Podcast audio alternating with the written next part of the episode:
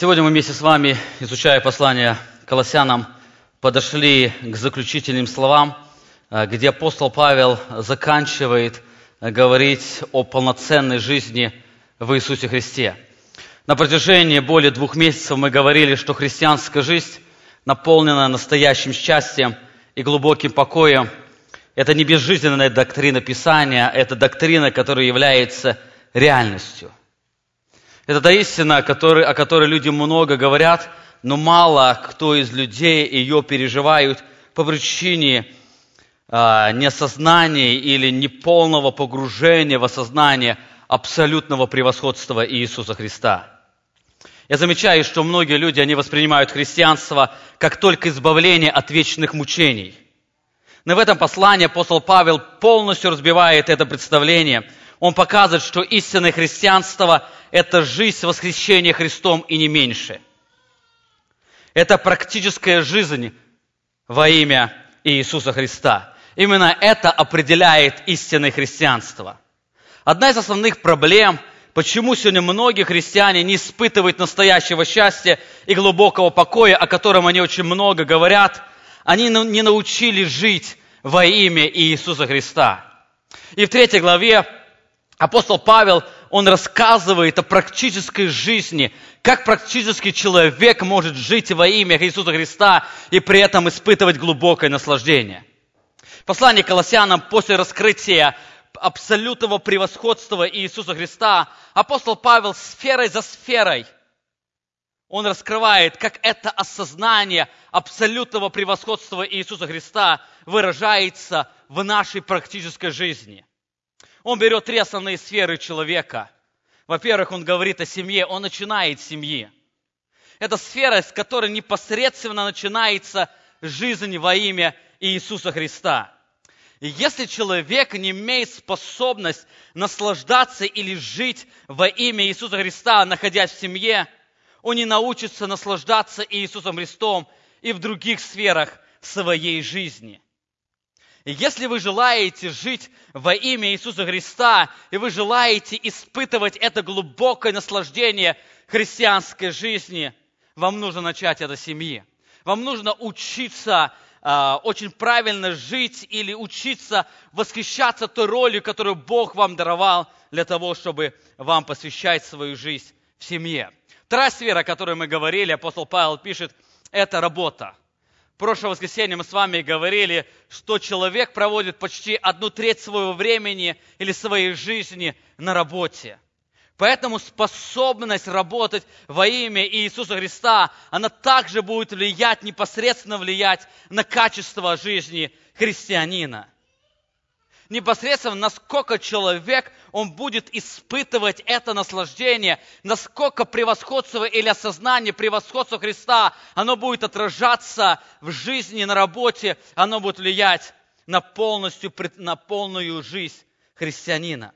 Сегодня мы с вами посмотрим на третью сферу, которая также определяет качество христианской жизни – мы сегодня с вами посмотрим на еще одну сферу, которая, от которой непосредственно зависит наслажденная жизнь во имя Иисуса Христа. Это наша повседневная жизнь во имя Иисуса Христа. Давайте мы вместе с вами откроем послание Колоссянам, будем читать следующие стихи.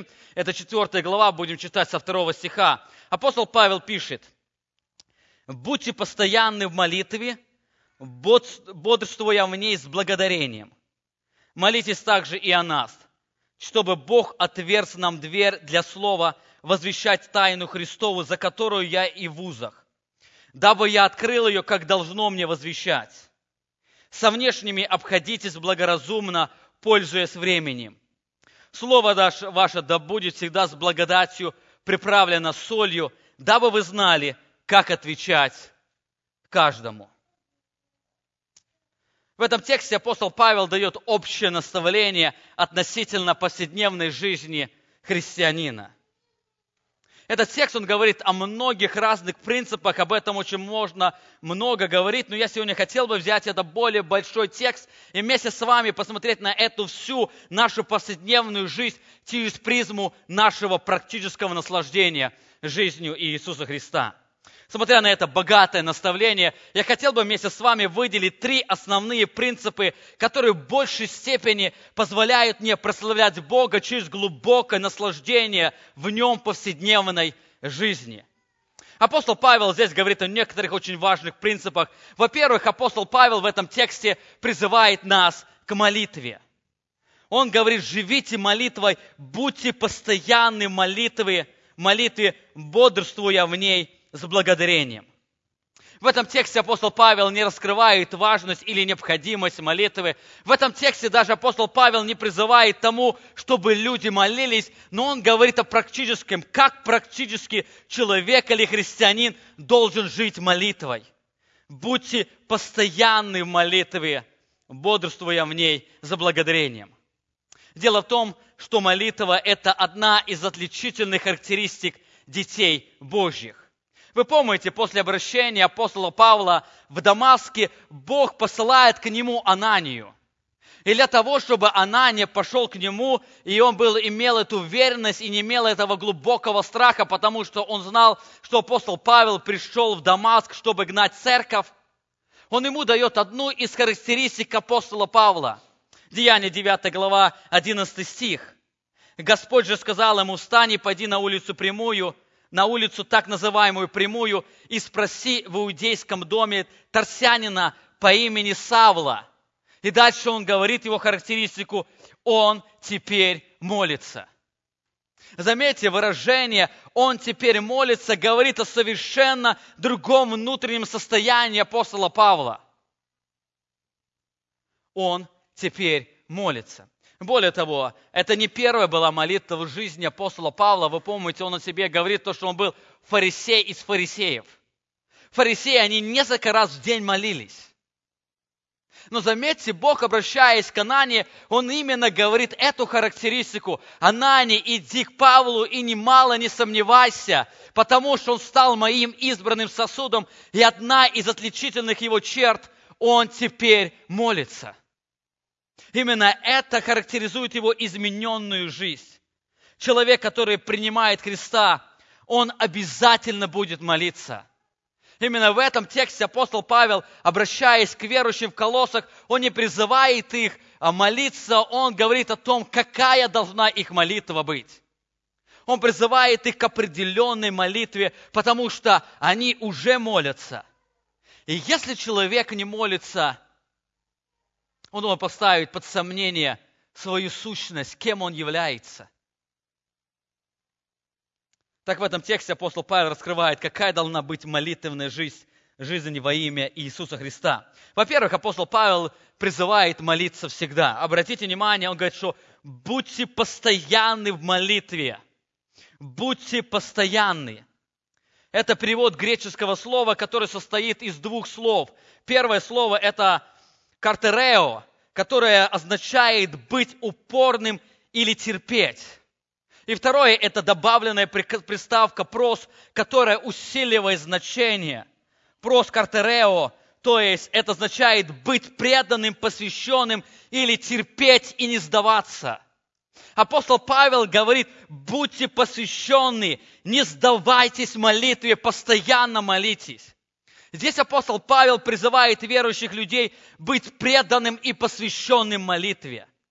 Знаете, в Священном Писании содержится очень много призывов, которые посвящают нас быть преданным молитве, которые посвящают нас постоянно и непрерывно э, находиться в молитве, быть очень посвященными, быть преданными молитве. Вы помните один из текстов 1 Фессалоникийцев, 5 глава, 17 стих, апостол Павел говорит – непрестанно молитесь, за все благодарите, ибо такова о вас воля Божья во Христе Иисусе.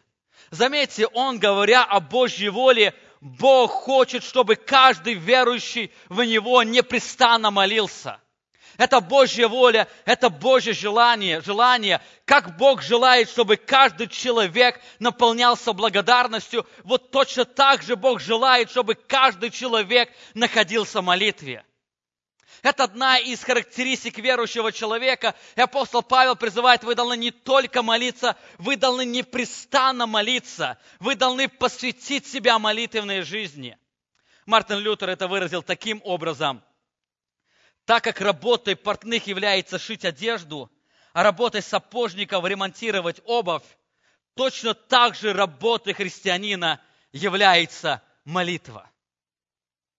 Молитва – это одна из характеристик его жизни христианина, которая непосредственно будет иметь выражение.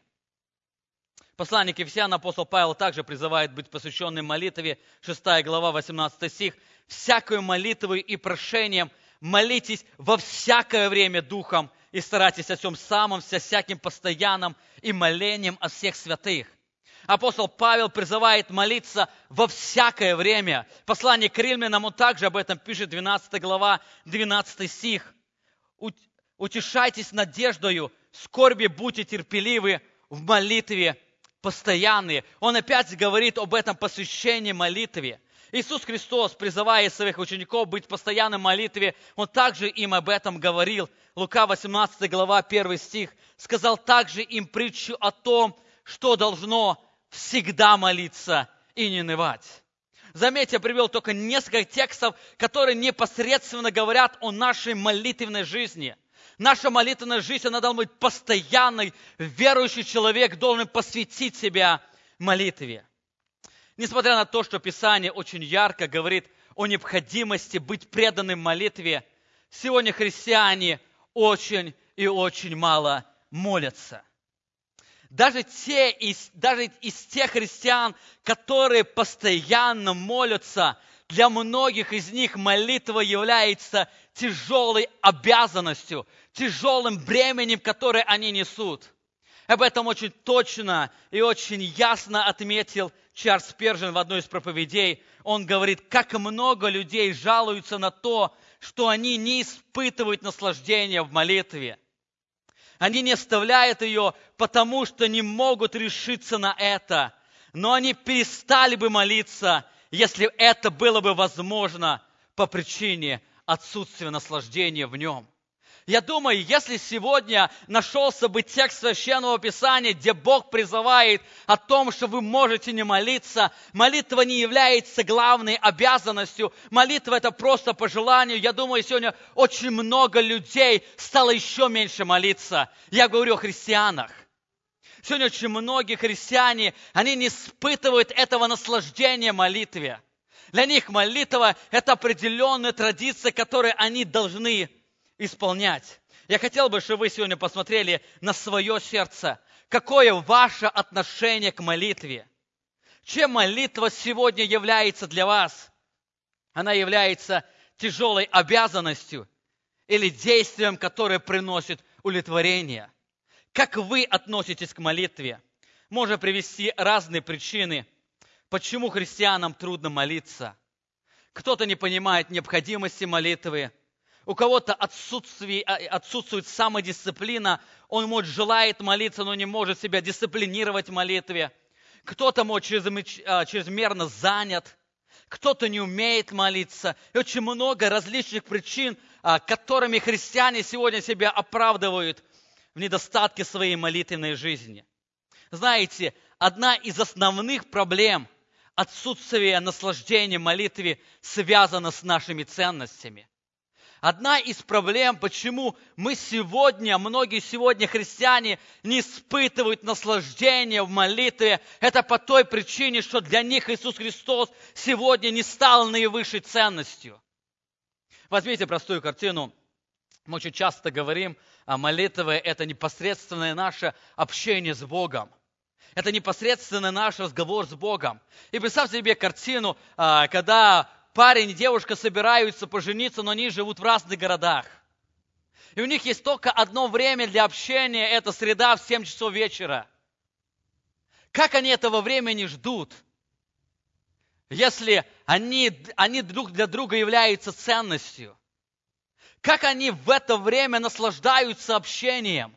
Они ждут, они живут этим временем. Почему? По причине ценностей нам нужно признать, если нам тяжело молиться, это проблема наших ценностей. Я бы еще более сказал, если мы не научились испытывать наслаждение от общения с Богом, то у нас не будет наслаждения и в других сферах жизни, о которых мы с вами говорили, то ли семья это, работа или другие какие-то сферы взаимоотношений. Все эти взаимоотношения или наслаждения христианской жизни, оно определяется нашей ценностью. И если Христос будет являться для нас наивысшей ценностью, именно тогда мы можем иметь это наслаждение в молитве, наслаждение в других сферах жизни. В последнее время в нашей церкви мы очень много говорим об абсолютной ценности Иисуса Христа. Кто-то может спросить, почему я вроде бы на основании сознания осознаю, что Христос является наивысшей ценностью, но не испытываю наслаждения в нем. Знаете, проблема вся в том, что нам нужно Христа не только признать наивысшей ценностью, нам нужно Христа принять единственной ценностью. В нашей жизни есть очень много конкурентов, которые претендуют также на ценность ради которых стоит жить. И вроде бы Христос является ценностью, тот, который дает жить и стоит ради него, ради него жить. И есть другие ценности, которые то же самое говорят о том, и ради этого стоит жить. Эти ценности, они постоянно, постоянно конкурируют в нашем сознании. Наша плоть постоянно пытается утверждать земные ценности, потому что она находит удовлетворение в них. Внутри нашего человека это идет серьезная борьба. Наш дух, он пытается жить небесными ценностями, но наша плоть земными ценностями. Это постоянно конкуренция идет в нашем сознании. Если в нашей жизни мы не признаем факт, что Иисус Христос является наивысшей и единственной ценностью, мы никогда не сможем им наслаждаться. Вы помните, а, Моисей, обращаясь к израильскому народу и призывая их жить полной жизнью посвящения, полной жизнью любви к Богу. Он первое говорит о, о важном факте, слушай, Израиль, Господь Бог наш, Господь един есть. Это единственный Господь, который является наивысшей ценностью. И если это сознание, оно не прорежет наше, на, а, наше мышление, мы никогда не сможем наслаждаться Иисусом Христом. Посмотрите внимательно на вашу жизнь что вам мешает быть посвященной молитве, что вам мешает наслаждаться молитвенной жизнью. И, наверное, только одно – это наша плоть. Мы устаем, и поэтому мы молимся коротко или совершенно не молимся. Мы засыпаем на молитве, потому что мы сильно уставшие. Утром мы поздно проснулись, опаздывая на работу, а раньше проснуться плоть не дает – нам бывает трудно стоять на коленях, потому что мы начинаем, поэтому мы начинаем молиться лежа, а лежа мы засыпаем. Нам бывает трудно даже сосредоточиться даже тогда, когда мы стали на колени и решили молиться. Мы сильно куда-то спешим. Наше сознание, оно постоянно чем-то занято. Все важные вопросы, они вспоминаются только во время молитвы. Если вы не помните, что вам нужно вспомнить, встаньте на колени, там обязательно все вспомните телефонные звонки будут звенеть э, в это время, и вы найдете очень много причин. Эта плоть, она требует, надо это сделать сейчас. И поэтому молитвенная жизнь становится короче, короче и короче. Вроде бы и нужд много, но их надо сказать намного быстрее, потому что есть другие дела, которые непременно ждут. И это оно забирает у нас наслаждение в жизни. Но вся причина не в этих обстоятельствах. Вся причина ценности нашей жизни. Наша плоть, она пытается жить земными ценностями. И если земные ценности, они будут мотивировать наше сознание, мы будем ими жить, и поэтому мы не будем испытывать этого глубокого наслаждения. О многих христианах сегодня можно сказать, так сделать такое определение их молитвенной жизни. Они не настолько глубоко верующие, чтобы им находить наслаждение в молитве, но они не настолько неверующие, чтобы им совершенно не молиться. Именно поэтому очень во многих христианах нет молитвенной жизни. Есть молитвенная жизнь, это по традиции так, чтобы поставить галочку, но я все-таки верующий, но я все-таки должен молиться но эта молитва, она не приносит наслаждения. Апостол Павел, он призывает, чтобы мы могли посвятить себя молитве. Он говорит, будьте постоянны, учите себя посвящать молитве. Молиться постоянно, она включает не только стоять на коленях, он говорит, непрестанно молитесь, постоянно молитесь. Это мое сознание, Кефсиан говорит, молитесь духом. Это говорит о моем состоянии, которое постоянно находится в осознании Божьего присутствия и моего особого отношения с Ним. Итак, посвященная жизнь во имя Христа непосредственно связана с молитвенной жизнью. И поэтому апостол Павел призывает, чтобы мы молились всегда. Мы были посвящены молитве. Во-вторых, апостол Павел говорит, что молитва должна быть не только постоянной, но молитва должна быть и осознанной. Он говорит, будьте постоянны в молитве, бодрствуя в ней с благодарением. Бодрствуя – это перевод греческого глагола, который несет идею быть бдительным или быть настороженным. В самом общем или буквальном плане призыв бодрствовать в молитве означает не засыпать во время молитвы. Апостол Павел в первую очередь говорит, не засыпайте во время молитвы. Знаете, человек может засыпать не только тогда, когда кто-то молится, и он слушает чью-то долгую молитву. Но человек даже имеет способность засыпать тогда, когда он сам молится. Я думаю, многие из вас сталкивались с этим явлением. И поэтому апостол Павел говорит, контролируйте свою плоть во время молитвы. Не засыпайте во время молитвы, вы бодрствуйте. Находите в состоянии физического, физической готовности, постоянно контролируйте свою плоть.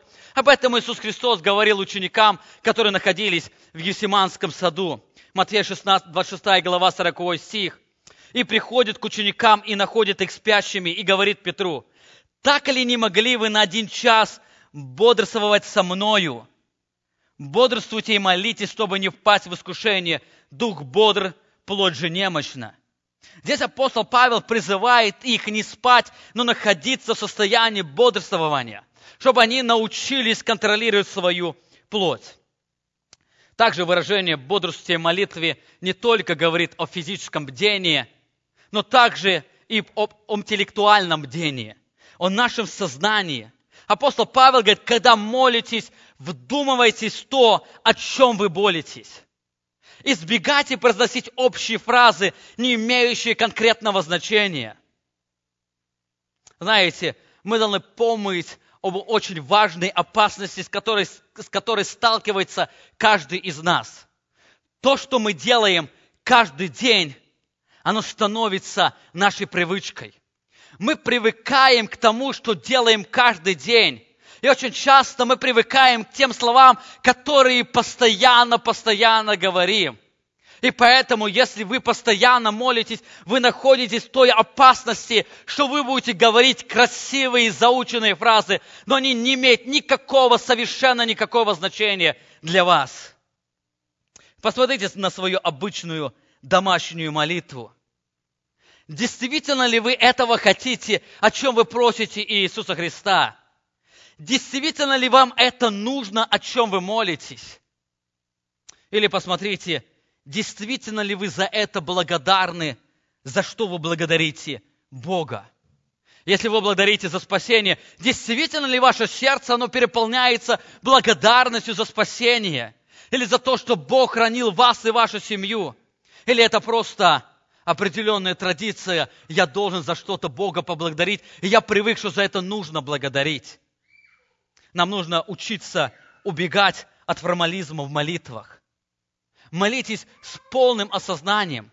Не только молитесь с полным осознанием. Во время молитвы нам нужно постоянно контролировать свое сознание, потому что приходит очень много различных мыслей и очень много важных мыслей, которые требуют срочного обсуждения в сознании – и поэтому оно, оно прерывает нашу молитвенную жизнь. Вы, наверное, сталкивались с таким явлением, когда вы молитесь, и вы не помните, о чем вы молились две минуты назад, потому что язык что-то говорил, о сознании давно решало другие вопросы или другие проблемы вашей жизни.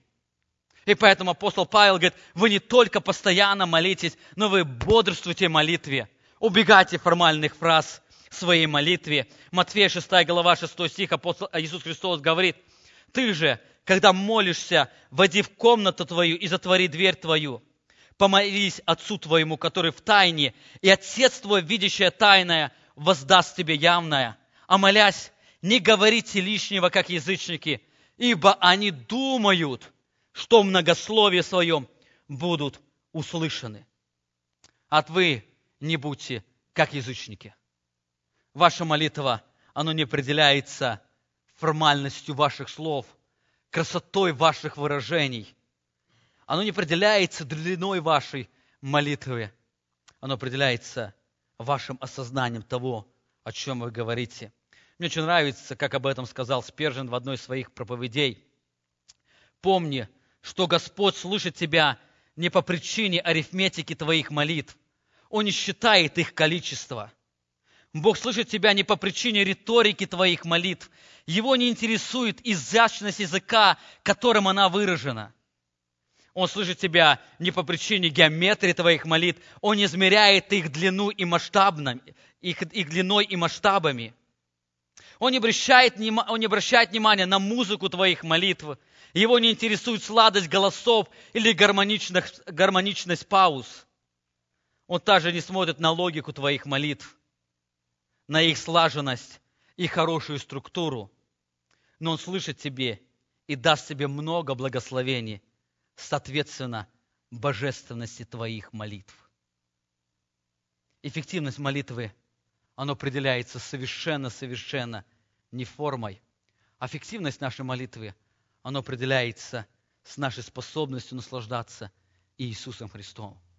Эффективность нашей молитвы, оно непосредственно зависит от того, кем для тебя является Иисус Христос.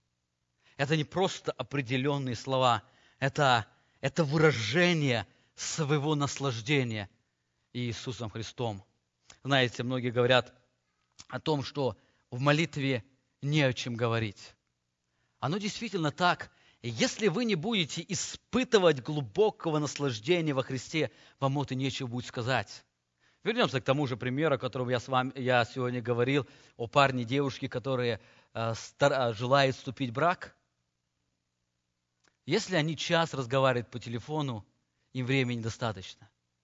Вы дадете им три часа и четыре часа, им есть всегда о чем поговорить.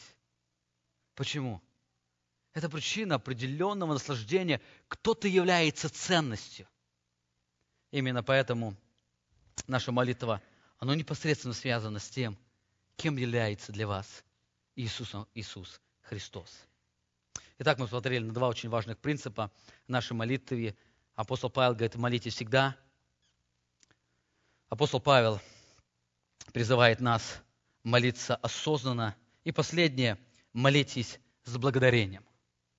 Будьте постоянны в молитве, бодрствуйте в ней с благодарением. В другом тексте апостол Павел также об этом говорит, 1 Фессалоникийца, 5 глава, 18 стих. «За все благодарите, ибо такова вас воля Божья во Христе Иисусе». Знаете, молитва с благодарением, она в большей степени помогает нам наслаждаться Иисусом Христом молитва с благодарением, оно в большей степени позволяет нам видеть абсолютное превосходство Иисуса Христа. Молитва с благодарением, она позволяет нам видеть широту Божьей любви и милости. Молитва с благодарением, она позволяет нам видеть глубину нашей зависимости от Бога. Молитва с благодарением, она позволяет нам возрастать в доверии к Богу. И поэтому апостол Павел, призывая верующих посвятить себя молитве, быть посвященными молитве, он делает им очень практический шаг, что ему нужно сделать. Говорит, вы посвятите себя молитве, молитесь осознанно и молитесь с благодарением. Ибо так вы научитесь наслаждаться Иисусом Христом. Меня не раз спрашивали люди, как научиться больше времени проводить в общении с Богом через молитву. Один человек говорит, я не могу молиться больше двух минут, нужд не хватает – я уже не знаю, что говорить, я уже себя уделяю больше времени, но я становлюсь на колени, я все говорю, смотрю на часы только две минуты. Я второй раз все повторяю, стою на часы еще две минуты. Как научиться? И апостол Павел здесь говорит, как практически научиться молиться. Молитесь с благодарением. молитесь с благодарением. Для того, чтобы благодарить, просто будьте внимательны к своей физической и духовной жизни. Посмотрите, сколько за этот день, что вы прожили, вы испытали Божьей милости и Божьей благодати. Ну, например, вы сегодня все проснулись утром. И я уверен в этом, потому что вы сидите здесь. Но многие утром не просыпаются. Вы сегодня все ночью свободно наслаждались воздухом, который вы не купили. И Бог вам доставил домой этот воздух бесплатно, и вы наслаждались им. Вы сегодня утром проснулись, и вы открыли холодильник, и там была еда. И опять это Божья милость сегодня. Многие люди испытывают голод. Вы сегодня, когда с кровати встали, вы стали на свои ноги. Оказывается, еще и ходить умеете. А кого-то ног нет. Или ноги есть, но они действия никого не приносят. Вы видите, куда идти, у вас глаза есть, у вас уши есть, и не только уши есть видимые, но вы можете слышать. Заметьте, сколько благословений мы каждый день получаем от Господа. Это не только физически. Возьмите духовные благословения. Бог даровал, даровал вам понимание Евангелия. Бог дает вам прекрасную церковь. Бог дает вам возможность вновь провозглашать Его Евангелие – Бог дает вам желание жить для Него, бороться с грехом. Это может дальше и дальше перечислять. Знаете, если будете внимательны к своей жизни, вам и полдня не, а, не хватит, чтобы перечислить все Божьи благословения, потому что все эти Божьи благословения вы будете продолжать испытывать во время молитвы. Поэтому апостол Павел говорит, учитесь молитве, молитесь с благодарением. Более того, когда вы учитесь благо... молиться с благодарением, вы больше восторгаетесь Божьей милостью и Божьей любовью, вы больше видите свою зависимость от Него, и вам есть о чем просить Его. Вы понимаете, чтобы дальше, завтра вам встать с постели, это будет непосредственно зависеть от Бога. Поэтому молитесь, Господи, даруй мне завтра благополучно встать с постели, если угодно воле Твоей. Завтра ваша способность видеть окружающий мир точно так же зависит от, способ... А, от дара Бога, который Он даст вам на завтрашний день. Молитесь об этом. Заметьте, молитва с благодарением, оно непосредственно учит нас молиться и наслаждаться Богом. Оно непосредственно учит нас видеть свою полную зависимость от Бога и быть благодарны Ему за этот абсолютно Его божественный дар.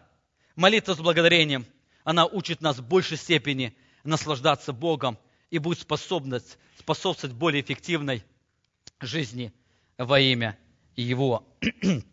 Чарльз Спержин сказал, как луна влияет на приливы моря, так же и молитва влияет на приливы благочестия. Райло когда-то сказал, я верю, что те, кто, очень, э, кто не очень святы, молятся мало а те, святость которых высока, молятся много. Заметьте, от нашей способности молиться зависит не только наслаждение Богом, зависит наша практическая жизнь. жизнь. И если мы не научимся молиться Богу, быть посвященным молитве, мы не сможем возрастать благочестие. Мы не сможем быть более посвященны, мы не сможем быть более более э, находиться в состоянии преображения в образ Христа, более похожими на Иисуса Христа. Итак, апостол Павел в первую очередь, говоря о повседневной жизни во имя Христа, он призывает жить молитвой. Молитесь всегда, молитесь осознанно и молитесь с благодарением. Во-вторых, апостол Павел говорит не только призывает нас жить жизнью молитвы, но призывает нас жить благовестием. Дальше он продолжает, третий стих. «Молитесь также и о нас, чтобы Бог отверз нам дверь для слова, возвещать тайну Христову, за которую я в вузах, дабы я открыл ее, как должно мне возвещать». Заметьте, говоря о благовестии, апостол Павел именно начинает э, эту сферу, эту жизнь с молитвы. Наша молитва, она непосредственно отображает то, чем мы с вами живем – мы благодарим Бога за то, что является ценностью в наших глазах. Представьте себе, если вам что-то Бог даровал особо ценное, вы непременно будете благодарны Ему. Если вам человек что-то дал ценное, вы непременно будете благодарны этому человеку. Наша благодарность, она определяется нашими ценностями. Более того, наши просьбы к Богу отображают желание нашего сердца. Если вы не, жел... не знаете, чего вы желаете, посмотрите на свою молитву. И ваша молитва, она в большей степени, если она у вас есть, ваша молитва, она будет в большей степени отображать ваши желания. Если вы желаете, чтобы вас сын или дочь были образованы любви, людьми, вы будете молиться об этом Богу. Или вы будете желать, чтобы ваши дети были не просто образованы, но они были, самое главное, христианами, вы будете больше молиться о христианстве. Если вас больше будет интересовать здоровье ваших детей, вы будете больше молиться их здоровье. То есть наши просьбы, они говорят о наших ценностях, о желании нашего сердца. И поэтому апостол Павел, призывая жить благовестием, он начинается с этой сферы. Молитесь также за благовестие. Жизнь во имя Христа – это жизнь Его интересами и Его целью. Цель Христа – это созидание Его церкви. Он пришел на эту землю, чтобы создать церковь через смерть свою. Он пришел на эту землю, чтобы дать людям понимание Евангелия и, распро- и распространять это Евангелие. И созидание церкви, оно происходит через это Евангелие, которое Бог оставил на этой земле. Именно поэтому цель Христа должна стать нашей целью. Если Христос является наивысшей нашей, наивысшей ценностью нашей жизни, то Его жизнь, Его ценности, они должны стать нашими ценностями. Жизнь благовестия, оно непосредственно связано с некоторыми очень двумя важными факторами. Многие говорят, я не могу жить благовестием, потому что я не знаю, кому благовествовать. Но знаете, это совершенно-совершенно не так. И если вы будете жить на небитаемом острове, где больше ни одного человека нет, кому можно благовествовать, вы можете жить и продолжать жить стопроцентной жизнью благовестия. Апостол Павел здесь говорит, эта жизнь, она непосредственно связана с осознанием, с осознанием двух факторов. Во-первых, нам нужно осознать абсолютную зависимость от Бога в сфере благовестия. Апостол Павел говорит, молитесь также и о нас, чтобы Бог отверз нам дверь для слова, возвещать тайну Христову, за которую я и в узах. Знаете, эти слова – это то, что является абсолютной реальностью, которую сегодня многие люди боятся признать. Павел говорит, во-первых, молитесь, чтобы Бог открыл нам дверь для благовестия. Молитесь, чтобы Бог открыл. Апостол Павел, он видел, понимал свою полную зависимость от Бога в деле благовестия. Здесь мы в этих словах видим глубокую убежденность Павла суверенном Божьем действии в деле благовестия. Именно поэтому он просит в первую очередь молиться не за него, а молиться Богу, чтобы Бог открыл дверь благовестия.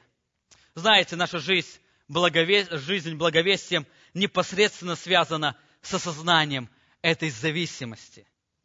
Нам нужно признать, что только великий Бог руководит всем процессом созидания своей церкви.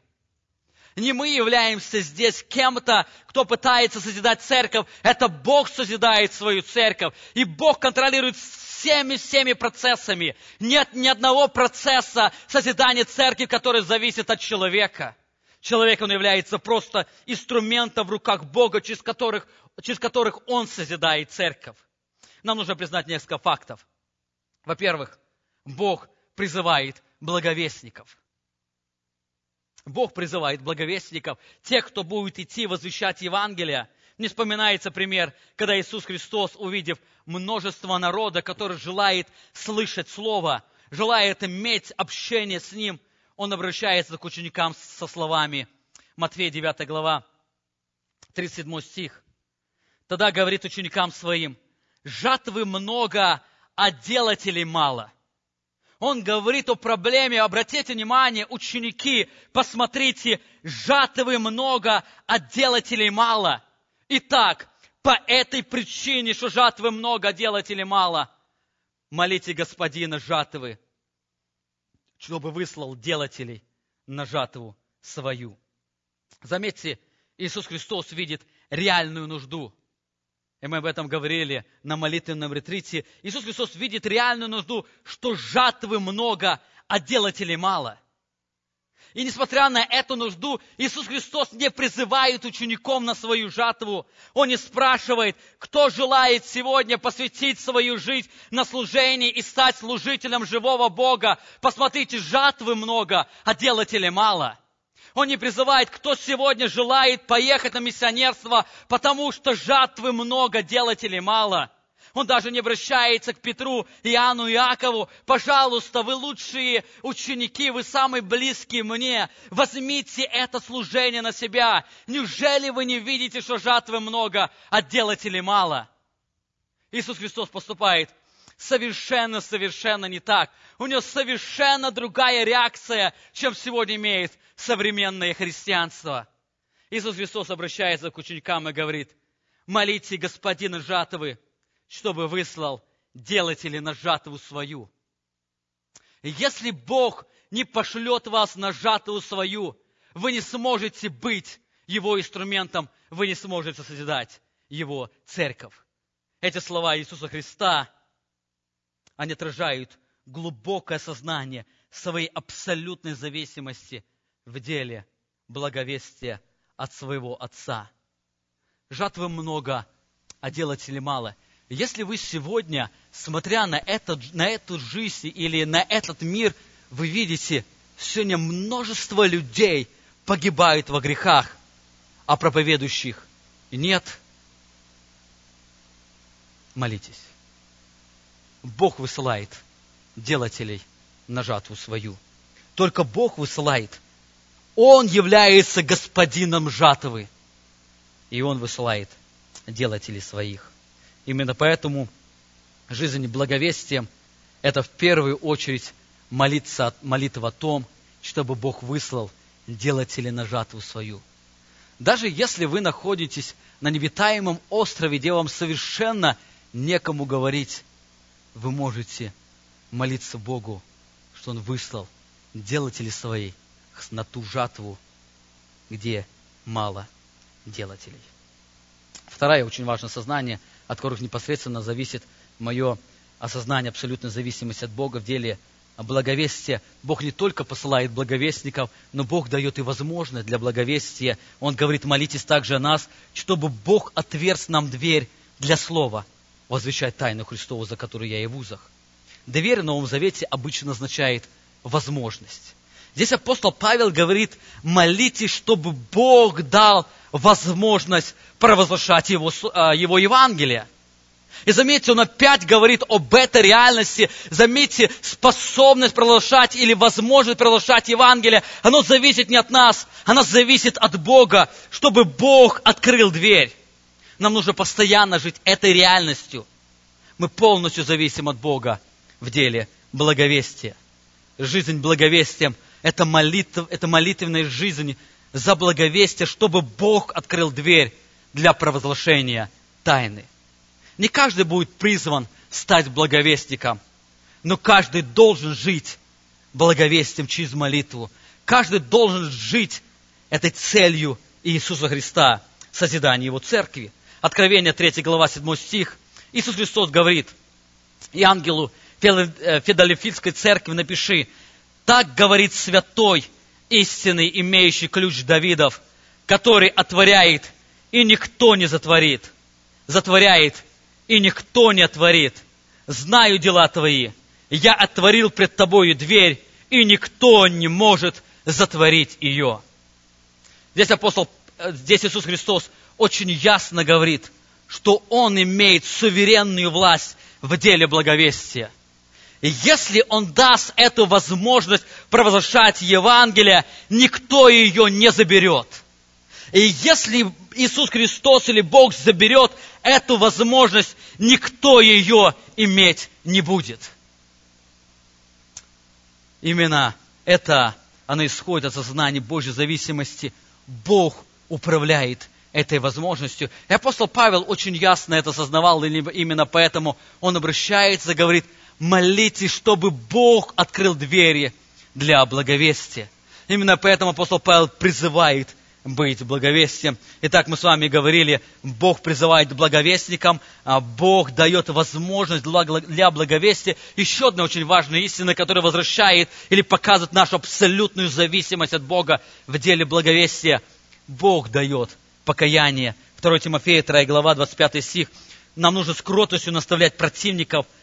Не даст ли им Бог покаяние к познанию истины – чтобы они освободились от сети дьявола, который уловил их свою волю. Он говорит, что чтобы Бог дал им покаяние. Об этом также говорит Иисус Христос. Иоанна 6 глава 44 стих. «Никто не может прийти ко мне, если не привлечет его Отец, пославший меня, и, воскр... и я воскрешу его в последний день». У пророков написано, «И будут все научены Богом, всякий, слышавший от Отца и научившийся, приходит ко мне. Знаете, это реальность, которую сегодня очень многие боятся принять. Потому что она совершенно лишает человека всякой значимости в деле благовестия.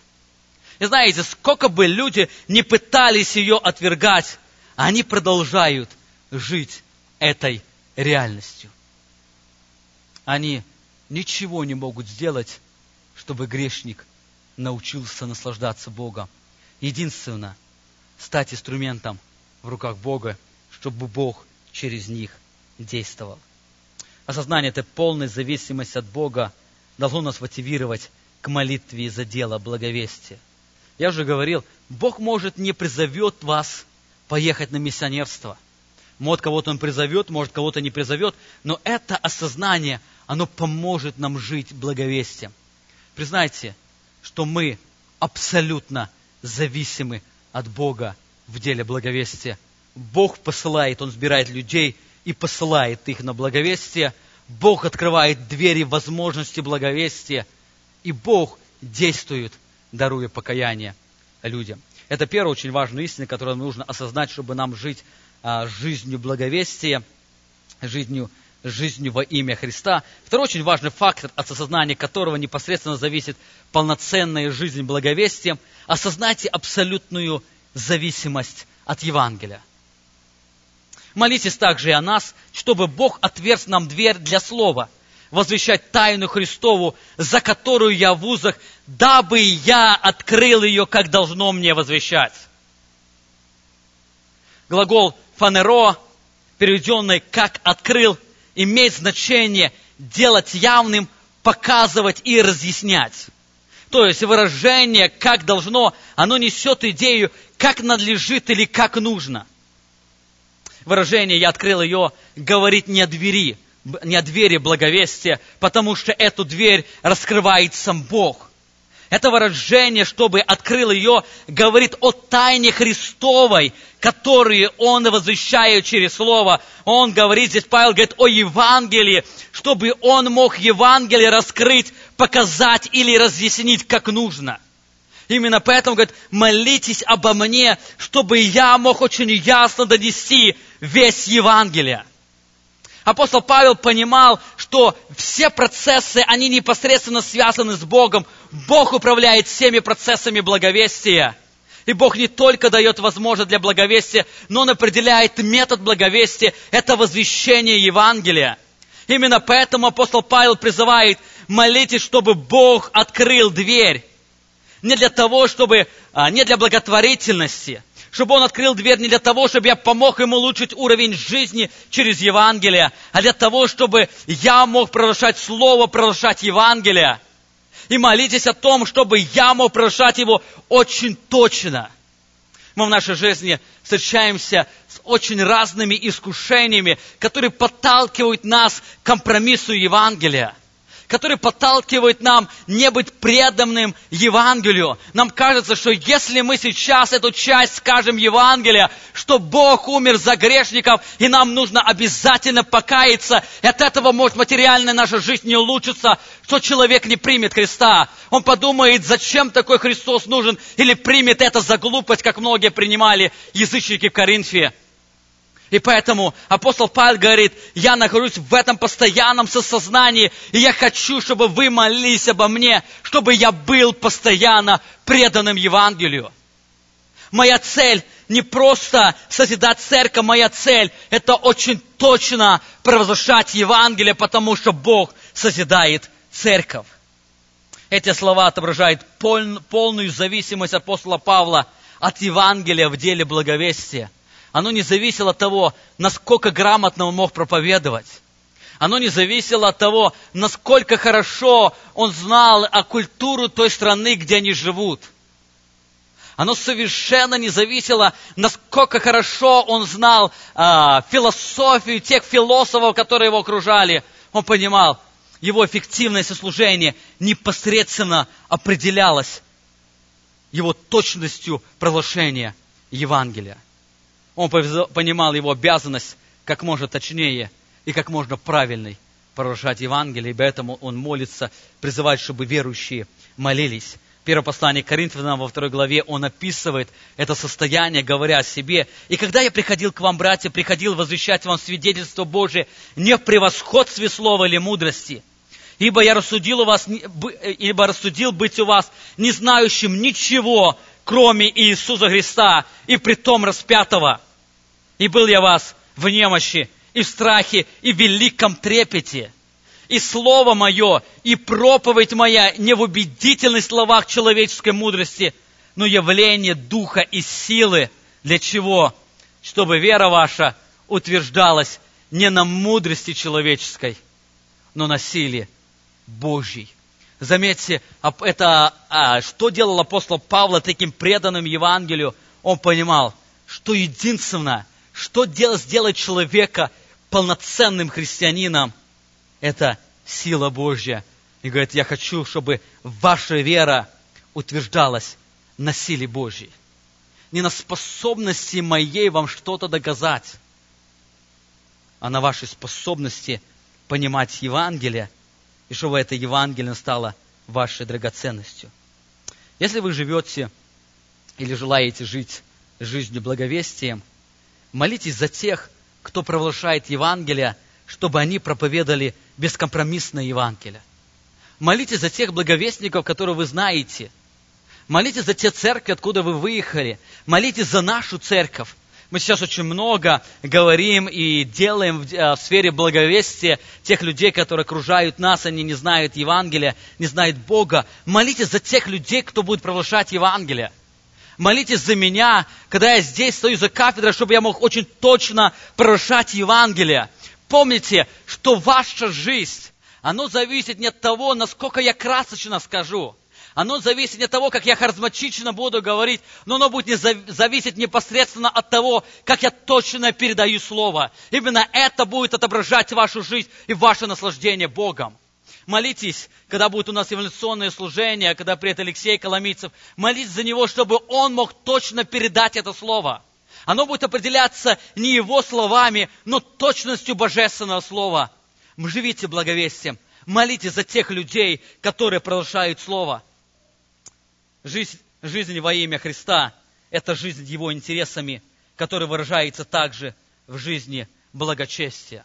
Жизнь благочестия начинается с осознания своей полной зависимости от Бога и Евангелия, которое обязательно будет иметь выражение в постоянной молитве.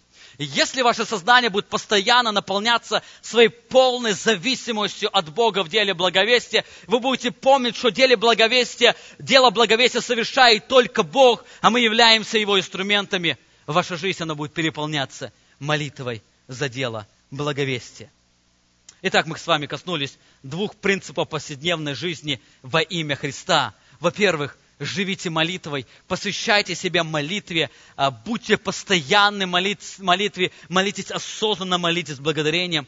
Живите также благовестием. Помните, что все благовестие, оно непосредственно зависит от нашего полного сознания, своей полной зависимости от Бога и в зависимости от Евангелия. И последний очень важный фактор, о котором здесь пишет апостол Павел, у нас нет времени подробно об этом а, говорить, он говорит, призывает, чтобы мы могли жить Евангелием. Итак, живите молитвой, живите благовестием, живите Евангелием. Во-первых, поступайте по Евангелию. 4, 5 а, стих 4 главы. «Со внешними обходитесь благоразумно, пользуясь временем». Глагол парапатео, обходитесь, буквально означает физическую ходьбу, которая является привычной манерой для человека – то есть он призывает к жизни, к естественной жизни. Вот точно так же, как человек естественно ходит, его, он уже не думает о том, как ему сделать каждый шаг. Когда он был маленький, он этому учился. Он, он обдумывал каждый свой шаг. Но потом мы начинаем ходить, а, не обдумывая, это становится частью нашей жизни. Вот точно так же к этому призывает нас апостол Павел. Обходитесь тоже, естественно живите. Естественно, живите благоразумно. Это второе слово. Благоразумно является переводом греческого слова, для многих из вас знакомо это слово «софия». Что значит мудрость или премудрость? Апостол Павел говорит, что вы же естественно живите в соответствии с божественной мудростью. Еще одно слово – со внешними. Это выражение указывает на группу людей, которые являются неверующими людьми, которые не познали Божью благодать. То есть здесь апостол Павел призывает вести образ жизни в соответствии с божественной мудростью а, даже с теми людьми, которые не являются его детьми. Даже с теми людьми, которые являются неверующими. Со внешними. Обходите со внешними, живите в соответствии Евангелия, поступайте по Евангелию. Вы помните, Именно об этом молился апостол Павел, и мы подробно об этом говорили. Откройте еще раз первую главу, там апостол Павел говорит в первой главе 9 стих. «Посему и мы с того дня, как о всем услышали, не перестаем молиться вас и просить, чтобы вы исполнялись познанием воли Его, во всякой премудрости и разумении духовном, чтобы поступали достойно Бога. Вот это слово «поступали», греческое слово «парапатео», чтобы вы могли естественно жить достойно Бога, во всем угождая Ему, принося плод во всяком деле благом и возрастая в познании Бога. Для того, чтобы естественно жить этой жизнью Евангелием, он молится о том, чтобы люди исполнялись познанием воли Его, во всякой премудрости, здесь вновь говорит о Софии, во всякой премудрости и разумении духовной способности применять в своей жизни эти знания, которые мы получаем от Бога. Это является главной целью в жизни каждого человека – жить в соответствии божественной мудростью, что является жизнью во имя Христа. Именно об этом апостол Павел молился, чтобы верующие могли научиться жить в соответствии с этой мудростью. И здесь он говорит, со внешними живите в соответствии с этой мудростью, со внешними обходитесь благоразумно, пользуясь временем.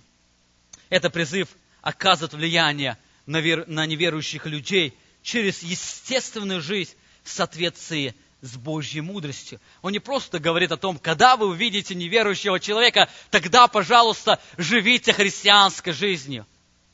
Он говорит, когда вы встречаетесь с неверующим человеком, ведите точно так же естественно, как естественно в соответствии с мудростью, которой вы живете. Пользуясь времени, ведите всегда в соответствии с божественной мудростью. Об этом апостол Петр пишет во второй главе, в первом послании, 11 стих. Возлюбленные, прошу вас, как пришельцев и странников, удаляться от плотских похотей, восстающих на душу, и провождать добродетельную жизнь между язычниками, дабы они за то, что злословят вас, как злодеев, увидят добрые дела ваши, прославили Бога в день посещения. Знаете, когда они видят ваши добрые дела – если их Евангелие, оно не коснется при вашей жизни, помните, настанет момент, когда они встретятся с Богом, и они прославят Его за те дела, которые видели в вашей жизни. И ваши дела, они обязательно приведут любого человека к прославлению Бога, если они будут сделаны в соответствии с божественной мудростью, в соответствии с Евангелием. Итак, апостол Павел призывает к жизни Евангелием. Он, во-первых, говорит, поступайте по Евангелию, живите, естественно, в соответствии с мудростью, которую вы имеете. И второй очень важный фактор – провозглашайте Евангелие, 6 стих. Слово ваше да будет всегда с благодатью, приправленное солью, дабы вы знали, как отвечать каждому. Слово ваше да будет с благодатью, приправленное солью.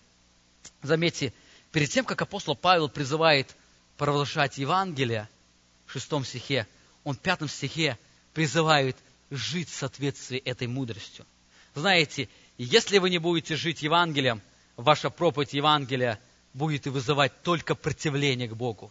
Вы, может, будете говорить правильные вещи, вы, может, будете говорить точные вещи, но ваша жизнь, она, жизнь, она будет у людей проявлять противление к Богу и к Его Слову.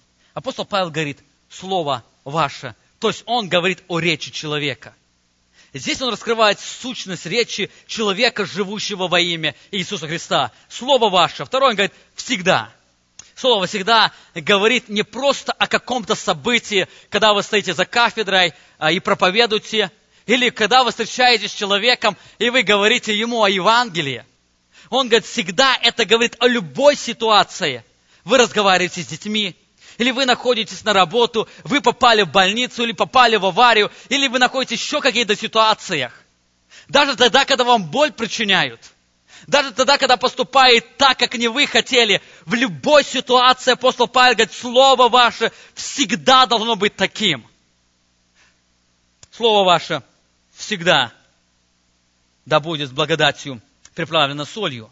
Итак, апостол Павел дает две характеристики, какой речь должна быть христианина – он говорит, это должно быть для того, чтобы вы знали, как отвечать каждому. Вы должны отвечать в соответствии с благодатью, и ваше слово должно приправлено быть солью. Давайте очень кратко посмотрим на каждую из этих характеристик. Во-первых, он говорит, ваше слово должно быть за благодатью. Об этом также апостол Павел пишет в параллельном послании к Ефесянам, 4 глава, 29 стих. «Никакое гнилое слово да не исходит из уст ваших, а только доброе для назидания вере, дабы оно доставляло благодать слушающим.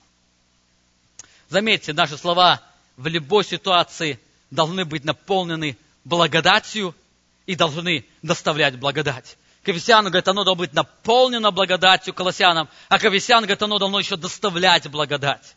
Что это значит?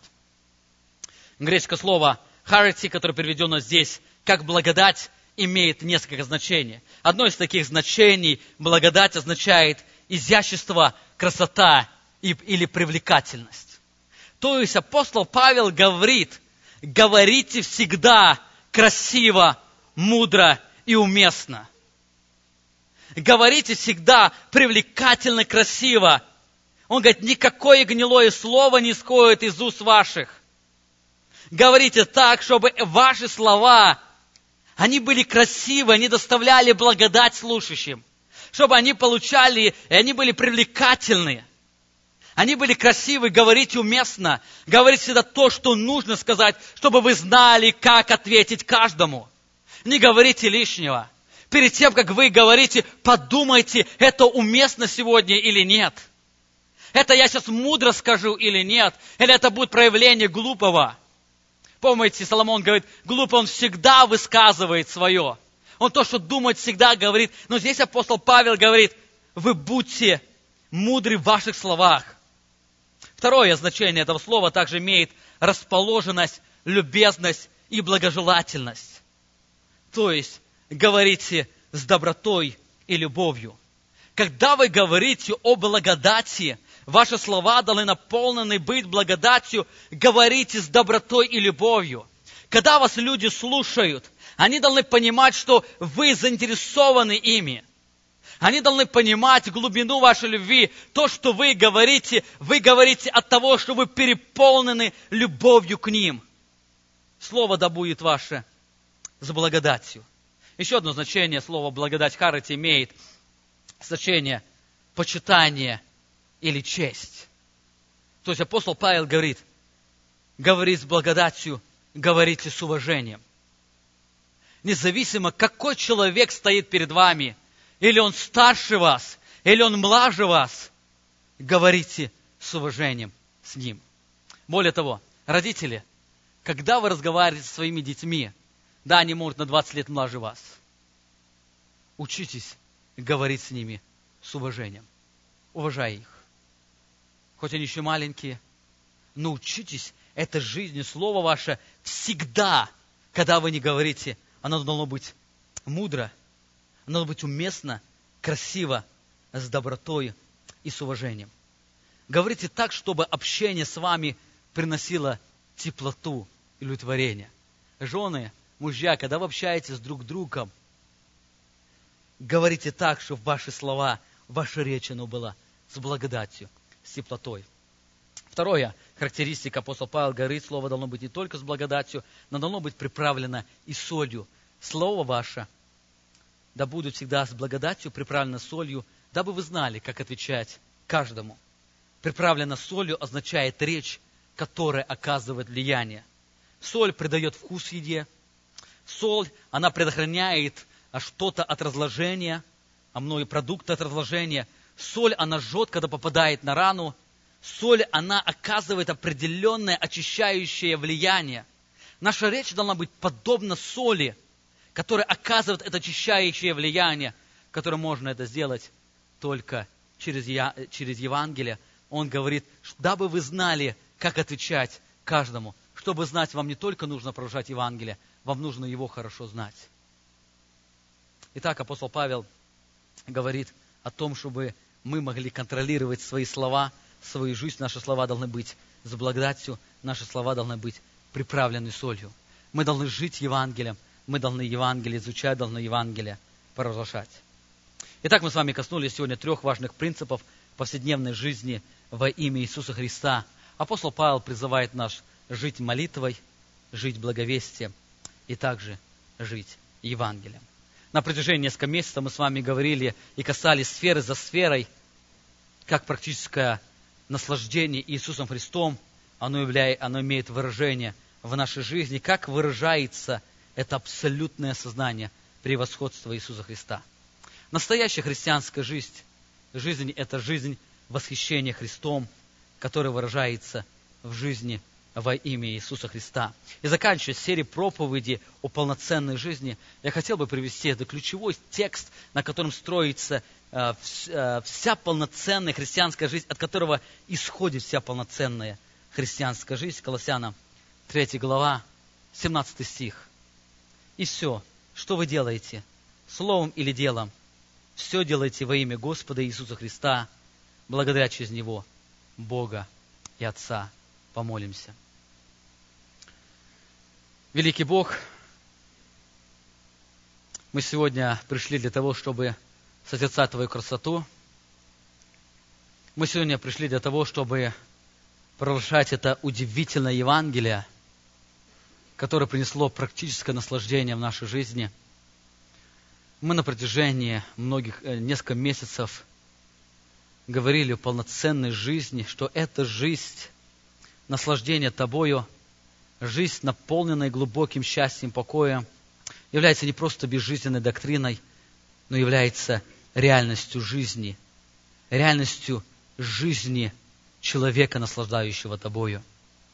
И сегодня ты учил нас еще одной сфере жизни, ты учил нас сегодня повседневной жизни, чтобы мы могли жить во имя Твое, чтобы мы могли учиться, во, э, учиться молиться во имя Твое, чтобы мы могли постоянно быть в молитве. Мы молились осознанно, мы молились с благодарением. Мы очень часто не находим этого наслаждения молитвы по причине борьбы ценностей нашей жизни. В нашей жизни еще очень много ценностей, которые контролируют с тобой, с ценностью тебя. Я прошу тебя сегодня за себя – за каждого, кто находится в этом здании, кто будет слушать эту проповедь, даруй, чтобы ты стал наивысшей ценностью, чтобы наша молитвенная жизнь, она была особой жизнью, чтобы мы могли испытывать глубокое наслаждение, обращаясь к тебе, чтобы мы ждали этого момента, чтобы мы ждали этого времени, когда можем предстать перед тобой и молиться. Даруй нам наполняться молитвой, осознание э, глубокого осознания своей полной зависимости от Тебя, осознание Твоей милости и благодати, и учились доверять Тебя, Тебе. Даруй нам не только жить молитвой, но жить и благовестием, чтобы мы могли постоянно помнить, чтобы мы жили как верующие люди, которые верили в Твою суверенную власть. Эта вера наша выражалась в нашей молитве, молитве за благовестие, чтобы мы могли помнить, что ты определяешь, и ты контролируешь созидание твоей церкви. И мы могли, обращаясь себе, молиться о том, чтобы ты высылал благовестников, чтобы ты открывал двери для благовестия, ты касался сердец людей, даруя покаяние, и ты делал твоих служителей способным провозглашать точное Евангелие. Даруй нам также своей жизни жить Евангелием, чтобы наша практическая жизнь, она могла оказывать это доброе влияние, чтобы наша жизнь, наши слова, они могли пропитывать сознание многих людей. Они могли прийти к той точке, когда увидят Твое абсолютное величие, Твою абсолютную власть, и могли преклониться перед Тобой и прославить Тебя, учась наслаждаться Тобою. Благослови каждого из нас. Сейчас у нас будет особое время, когда будем исполнять заповедь Твою, когда будем учиться наслаждаться этим Евангелием. Даруй, чтобы наши сердца, они переполнились осознанием Твоей благодати и милости, и мы могли в своих сердцах воспеть эту песнь, песнь избавления от власти тьмы и песнь восклицания, что мы являемся Твоими детьми, что Ты поставил нас уже в царство – Сына Твоего, и мы можем наслаждаться Тебе. Даруй, чтобы сегодня это участие, провозглашение Евангелия, это было песнью Евангелия наших сердец, наш вечный Бог. Аминь.